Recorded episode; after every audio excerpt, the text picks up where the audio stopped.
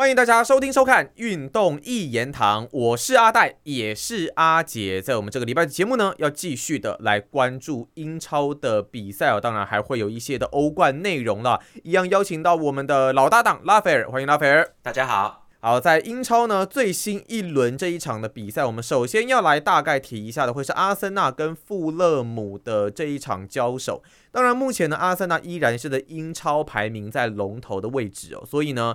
打完这二十七轮，当然，其实接下来每一轮呢，对他们来说都是相当重要的比赛。尤其最新的战况是，他们跟曼城之间的积分差距目前还是有着五分的领先优势。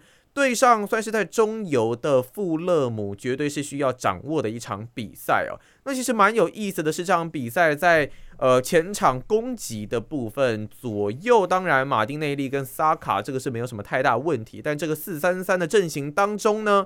在攻击手中锋的这个部分，竟然排上了 TROSA 的这是让我稍微比较意外的一个结果了。当然，这场比赛他表现很不错，评分九点二分，全场最高，而且呢完成了三次的助攻，帮助阿森纳三比零来击败了富勒姆。这场比赛，拉斐尔觉得阿森纳大概有做了什么样的调整？呃，其实我觉得。没什么调整啦，他最主要就是前锋撤下来，然后他把 Chosa 放在前锋位置上面去，基本上就算是一个又回到有一点无锋阵的概念的啦。Chosa 他们就会一直往边边去跑，然后去攻击。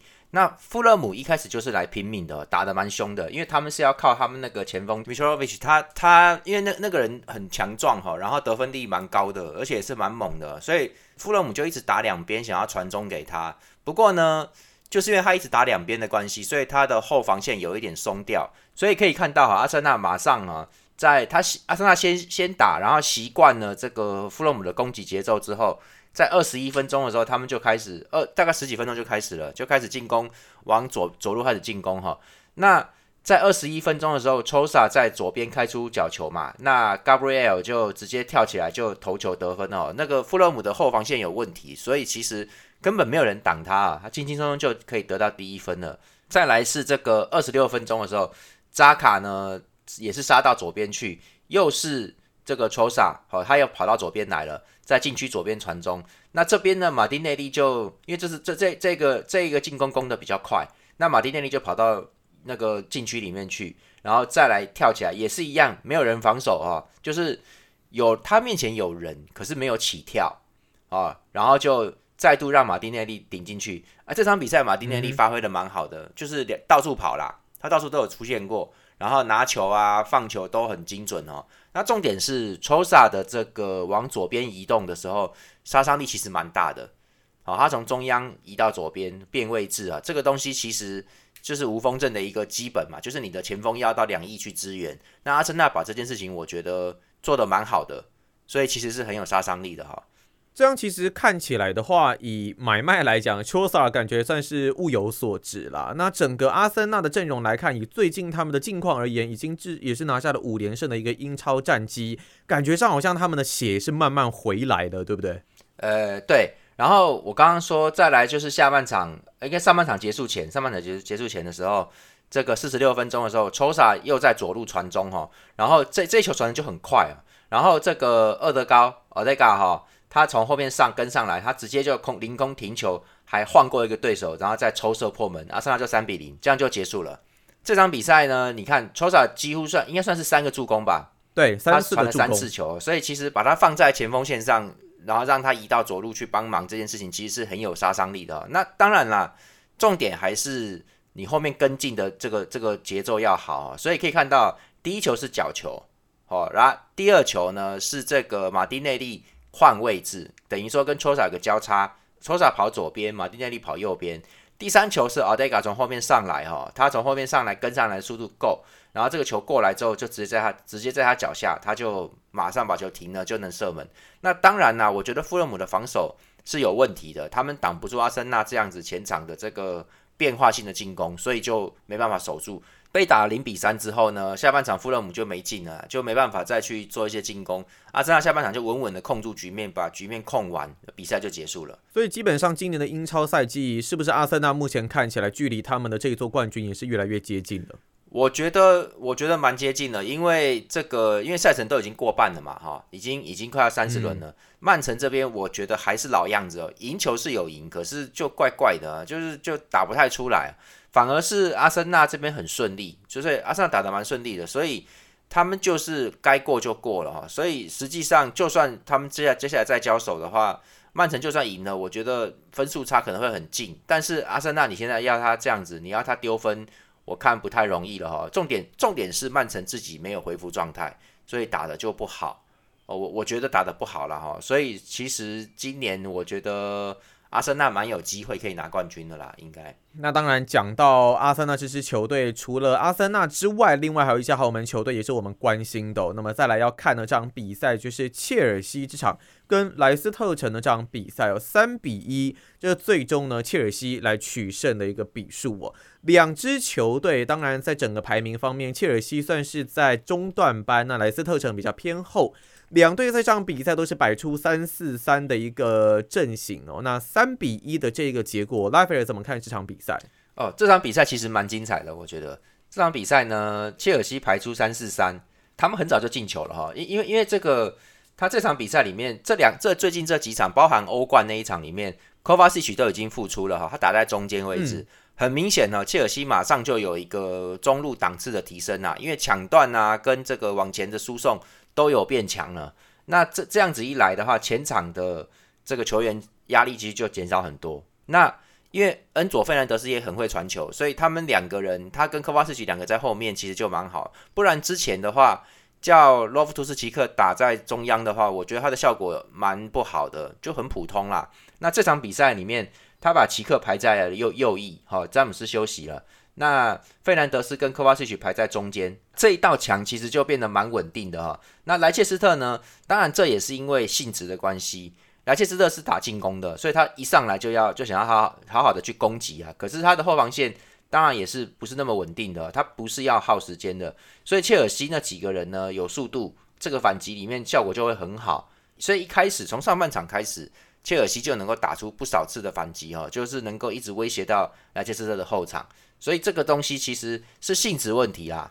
好，那切尔西打的就这场比赛打，我觉得就很不错。这个新阵型就是也不是新阵型啦，就是在 k o v a c i 回到回到球队里面以后，这个很明显嘛，这个切尔西就就开始变强了啦。然后那个我们就说，你看在在十一分钟的时候，切尔西就先持得点了哈。十一分钟的时候，他们先开这个应该是角球吧，然后弹出来之后，库利巴利在左边哈，赶快再把球传到后点。然后齐尔维尔从后面送上来，凌空抽射就得分了，马上就一比零了嘛。在这中间，菲利克斯也有也有几次进攻啊，就是有一次差一点就得分了，就是打重柱，他有一个是对挑挑球过去，他就直接直接过去了哈。还有一个是越位啊。然后三十九分钟的时候呢，这个菲利克斯后场带球被佩雷拉断球之后，被这个打卡哦，直接是挂远角，莱切斯特这边就得分就一比一平手了。那就是因为。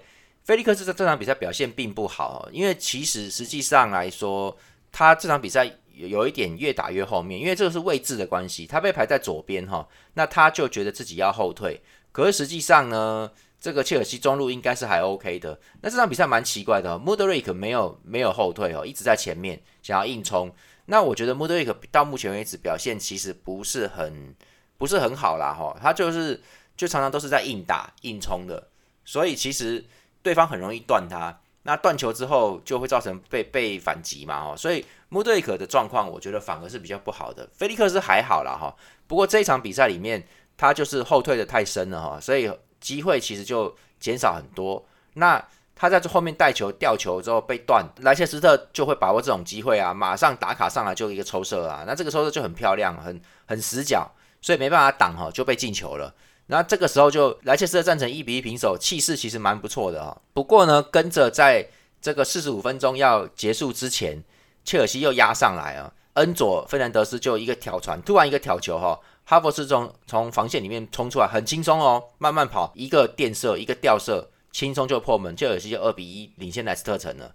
这个其实就很简单，你就看到莱斯特城防守有问题嘛，因为他们现在少了这个佛法纳啊，然后还有几个后卫都已经换人了，所以莱斯特城的防守其实是不佳的啊。那切尔西其实这边慢慢打过来，其实也可以哈，就就是很轻松就能够击破莱斯特城的防守。所以下半场之后，莱斯特城想进，莱斯特城想进攻，但是切尔西其实就守得很稳。重点是我觉得切尔西的库利巴利现在防守蛮稳定的，就就是他状况开始出来了啦，开始好了。我之前说过。切尔西需要一点时间去做这个磨合啦。那这几场比赛里面，库利巴利我觉得有越来越好的倾向，他一个人可以拦住中间来的大部分的攻击哦。这样一来，让后防线安定之后，他就可以慢慢往前推进了。所以这个东西其实是连连在一起的，联动的。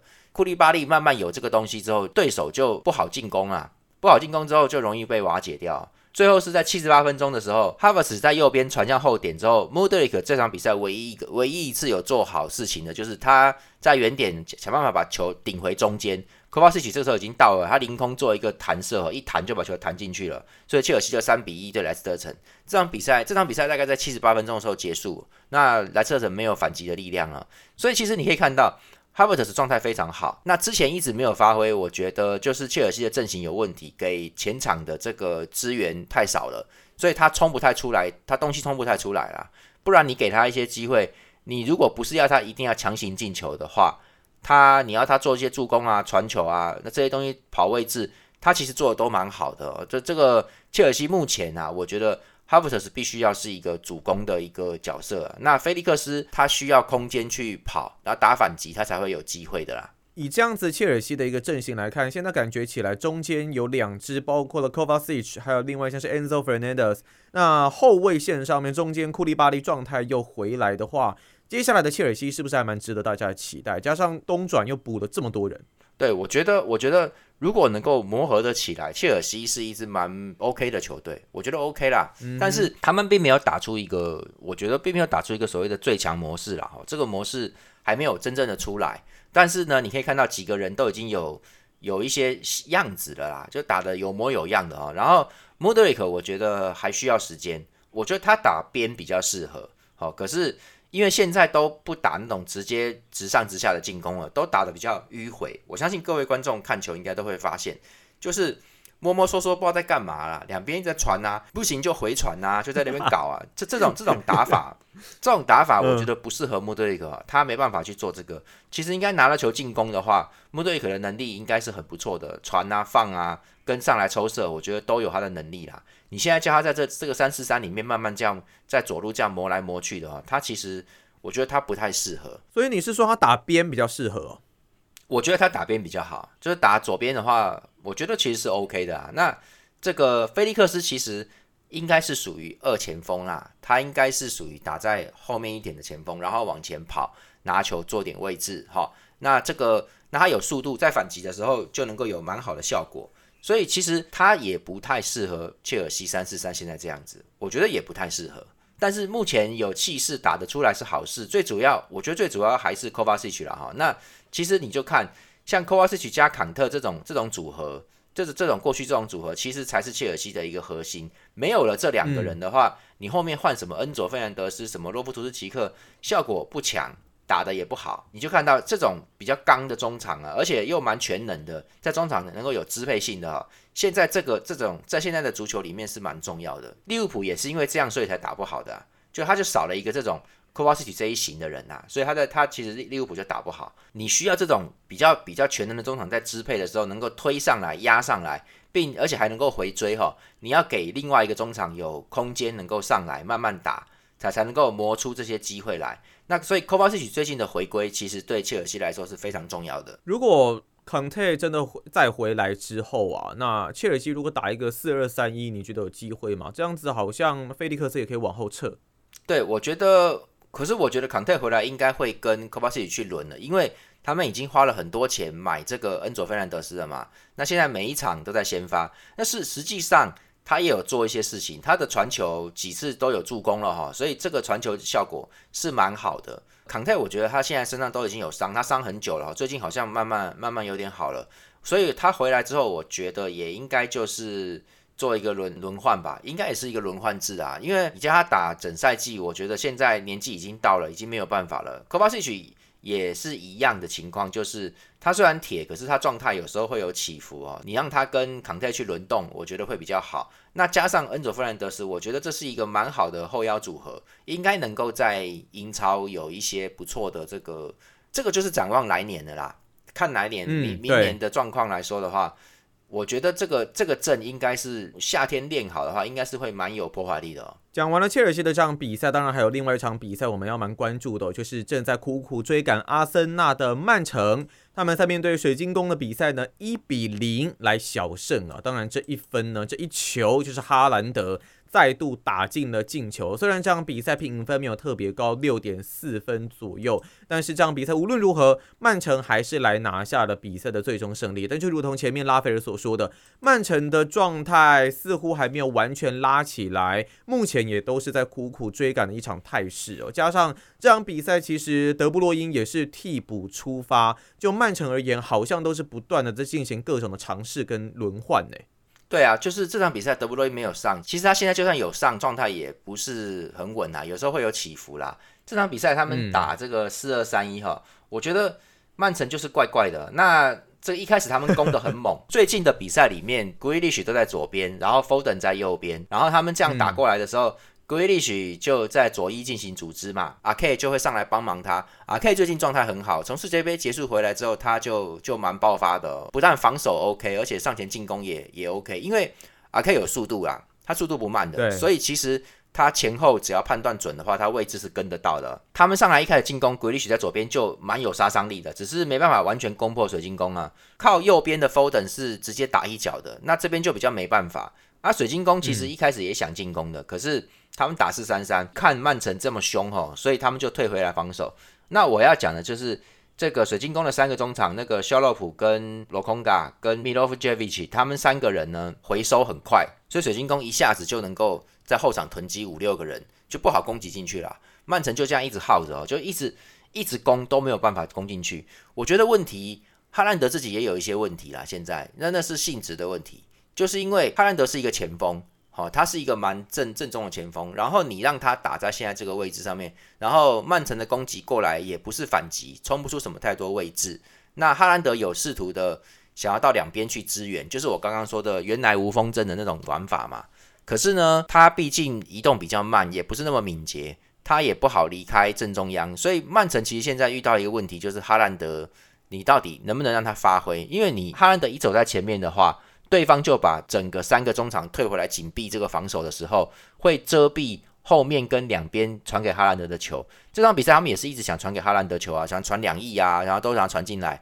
可是哈兰德拿不到哦，因为水晶宫中央的后卫很强，把这个球都顶掉了，所以哈兰德拿不到什么好机会啊。所以就是他几乎是整场比赛都没有好的机会可以去做的啦，就几乎都没有。那最后是点球嘛？点球进球嘛？对，最后是让他罚十二码让他进的，所以就是。其实他整场比赛都没做到什么事情，所以他的评分也不高。你可以看到他的评分是六点四嘛。Foden 在右边，曼城这场比赛两翼打得不错，然后后场的罗德里送球也都 OK。那金多安后来上来，上半场就攻不进去，下半场之后，水晶宫的七号这个 Olise 打得蛮蛮好的哦，有冲击啊。但水晶宫因为他一开始就已经让自己进入防守的状态了，因为他守得住啊，那守住的话就不上来了，所以曼城攻不进去。到下半场之后，曼城就不要那么轻易的起球，就慢慢的往上压。这个时候，金多安就上来了。金多安上来之后呢，就比较有机会，因为前场就出现了本拉多西欧瓦跟金多安。不然本来本拉多西欧瓦是被陷在那个阵里面，现在陷在正中央里面是跑不出什么机会来的，被卡死了。所以水晶宫其实也示范了一个能够守住曼城的一个方式啊。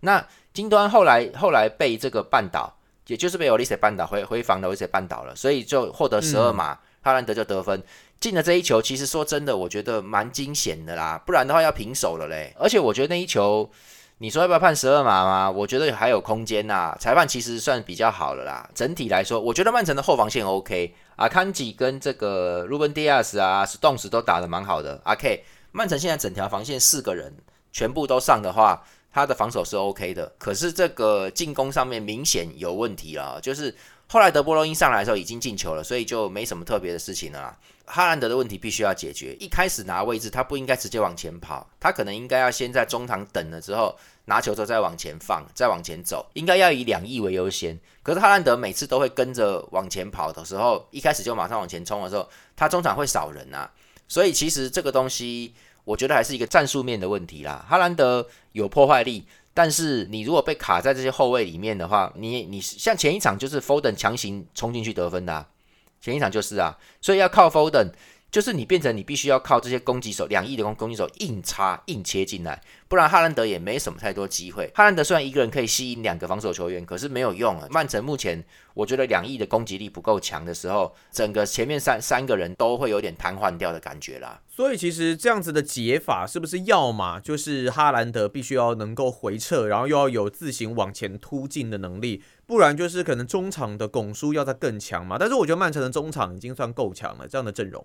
对，我觉得他中场算是蛮强了，所以我觉得哈兰德应该要要从边冲上去，可能要靠左边移动冲进去。他是属于这种类型的球员吗？有办法的吗？他走边的话，我觉得他可以啦，其实他是可以的啦。那只是说现在的战术都是让他走正中央，所以就没有什么太好的效果。那其实当然他还是进球了，目前应该还是进球榜第一名了哈。他的金靴我觉得没有太多，应该应该没有太多问题啦。但是重点是曼城现在要要赢，要而且赢的要好啊，你不能。你现在这个状况，你现在好不容易一比零赢水晶宫，你要是一个没搞好平手，分数就拉开了，阿森纳就往前了嘛，你就结束了啦。以现在这个这个时间点来说的话，时间已经不太够了，你要等阿森纳掉分，你自己还不能掉，要连胜了。所以，而且这个连胜不能不能打得很难看的，你要有气势嘛。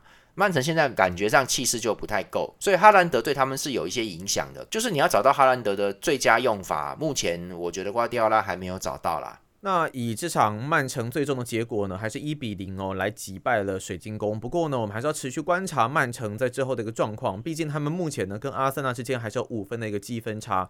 接下来我们稍微来关心一下欧冠的一个比赛哦，目前十六强战是已经结束了。那当然很受大家关注的就是拜仁慕尼黑跟巴黎圣日耳曼的一个交手哦。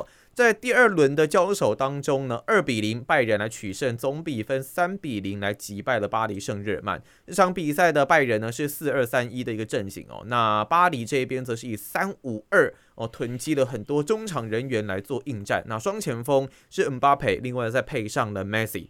这场比赛应该说，这两轮下来的比赛，巴黎圣日耳曼似乎可以说是毫无招架之力啊。拉斐尔怎么看他们的一个表现？对我觉得拜仁就是稳稳的把两回合都拿下来哦，两回合都差不多，嗯，其实都差不多。那这个巴黎第二回合比较大的影响是内马尔有伤，而且赛季应该已经结束了。应该没了，对，报销了哈。对，所以这场比赛是梅西跟姆巴佩一起上的。这一场因为巴黎想要抢分，所以他就是攻击手都上来，中场排这个 Verratti、Vertinia 跟 Fabian Luis，直接就是三个传球手都上来。右翼是 Hakimi，左边是 Mendes 嘛，他排三五二，直接要进攻。那拜仁也不怕他，照样老样子，Kimmich 跟 Goretzka 打后腰，Muller 在中间。那状态很好的这个 Chuba Moting 打在前面，左边是 Musiala，右边是 Coleman，拜仁没什么动的啦。他这场比赛就是 Davis 就先左后卫先发了。由于第一回合落后哈，所以第二回合巴黎一开始就很积极在进攻，上半场加前前段就不断的有奔跑啊、压迫啊。不过拜仁不怕他们，拜仁在后场应对就很好，很稳定啊哈。两队打的其实算很开放，并没有说很密集在中场搞在一起啊。不过拜仁两个后腰在关门呢，他们在关门的时候做得很好。所以梅西一直很难在过中线以后拿到空间。他这场比赛梅西表现算差的，哦我觉得你看他的分数也六点九也不高。可是姆巴佩姆巴佩更惨呢，五点九。就是他们在中央就被关门了，所以姆巴佩在前面不回来，他拿不到球哦，完全拿不到球。其实输的是一场完败了哈，但是很明显拜仁在争抢上面占了很大的优势哦，因为巴黎的三中场明显都是比较瘦弱的哈，都是比较矮小、比较纤细的，拜仁很强壮啊，所以。你可以看到，他们几乎是每一次抢球，拜仁都能占到优势，而且都能拿到球。随着时间进行，拜仁就能拿住球，而且往前进攻了。巴黎这边是三十五分钟的时候，马凯霍的受伤就只能下场了，他只能换上那个穆基耶勒，这样就又少了主力中后卫了哈。拜仁这边就靠着左边的 Davis 不停的上前进攻，因为 Davis 攻击力很强啊，专门压这个巴黎这边的哈基米，所以哈基米这场比赛里面表现也不好。也都没有上前去好好的进攻的啊。那 Davis 后来就越来越往前了，最后就推到禁区外面了，非常稳定。巴黎虽然有制造过几次攻势，但是都没有太好的效果。三十七分钟的时候 v e r t i n i a 在禁区里面闪开门将，想射空门，应该算最好的机会。不过那个 Delete 他把球解掉了，那球是最好的，那球是巴黎全场最好的机会了。下半场一开始呢，拜仁就有压上来要进攻的样子，没有马 k 霍斯的，巴黎就承受不住啦，因为他就后防就不稳定了嘛。巴黎整个队形就被拜仁一压就乱，防守本来就不是很好，你又少了主要的那个大将的话，就影响就蛮大的。他们是前场的四个人跟后场已经完全分离了，因为拜仁的穆勒跟姆西亚拉回撤，跟格雷茨卡跟 Kimmich 四个人在中央做抢抢球的时候，其实非常密集，在中场打了一个很密集的状态，合作默契非。常的好，因为老队友了啦，所以巴黎这边只靠三个中场也挡不住他们四五个人这样这边搞啊，所以巴黎就乱掉了。然后在六十一分钟的时候呢，拜仁压到巴黎前场来做压迫，结果巴黎后卫就自己掉球啦。那格雷斯卡就跟穆勒在禁区上面联手抢下这个 v e r a t i 的球以后，格雷斯卡就横传，旁边的 Super Martin 过来就推空门了，那轻松得手，拜仁就一比零了。这个时候就已经结束了，因为总总比分已经二比零，就没有得搞了啦。拜仁在进球之后就换下这个 Super Martin，换上萨内啊，就直接打反击了，因为他赢两球了，他不怕了。尤其是巴黎的 Mendes 跟 Hakimi 表现都不好，整场比赛整场哦都没有好好的压上，只要受到压力就就得回防了，也不是完全守住拜仁两翼啊。那拜仁这边就是一直紧盯姆巴佩，因为上一场姆巴佩打的好像还 OK 啦，哈，就是冲击力是 OK 的，所以就看死姆巴佩不给前面传球，那前面就没有。就只有这个点就没啦，巴黎的球就传不到前面去了啊！在中路，巴黎等于是完全被压制的啊。他们巴黎其实是需要速度才能打出来的，那没有速度就没东西。姆巴佩就整个隐形掉，梅西就是在拜仁不断的包围夹击之下慢慢消失作用哦。打到八十七分钟的时候，拜仁刚刚换上格纳布里，在反击中接到也是替补了，也是换上来的坎塞洛一脚直传。让他冲进这个禁区左侧十二码，然后射门得分，就二比零结束比赛。这个时候巴黎已经没办法守了，巴黎的这个后防线已经完全被裂解掉了，所以很轻松，Cancelo 上来一脚，机会都出来了，跟纳布里很轻松就能得分的啦。所以其实以巴黎圣日耳曼这样子的一个状况来说，过去当然我们知道他们有这个三尖刀，姆巴佩，然后梅西，然后内马尔，感觉上他们是有很强势的冲击力，但现在看起来这个结果已经慢慢步入尾声，感觉是雷声大雨点小。对啊，就是我觉得梅西可能也快差不多了啦，因为他年纪也到了啦哈。那现在内马尔其实也老，内马尔不能上，你看其实攻击力影响是是有的哦，骂声不断的。对啊，所以其实巴黎的能力大概也就在这边了，因为我觉得他们在国内联赛打的也算轻松啦。他们其实巴黎其实不是一个很有很雄厚竞争资本的一个球队啦，他们其实中场整个的打法还需要再刚硬一点，然后默契也需要再好一点。然后呢，梅西在跟，其实确实他们的回防跟这些中场的这些作战组织其实没有特别的紧密。这样感觉不是那么紧密，所以其实就会有，嗯就感觉上你碰到拜仁那种很团队很强的球队的时候，你会被瓦解掉啊，就是没办法的事情。那当然，在今天的节目呢，我们跟拉斐尔其实有聊了关于这四场的一个比赛，我们用比较快的节奏来带一些比赛的一些内容，我们也会不断的尝试未来更多的一个节目的走向。那如果大家有任何的建议的话，都欢迎呢可以在影片底下做一个留言啦。那我跟拉斐尔呢都会定期的来去做一个参考。那非常感谢。拉斐尔这一集来到我们运动一言堂的节目当中，好，谢谢大家。好，那我们就下一集的节目再见啦，拜拜，拜拜。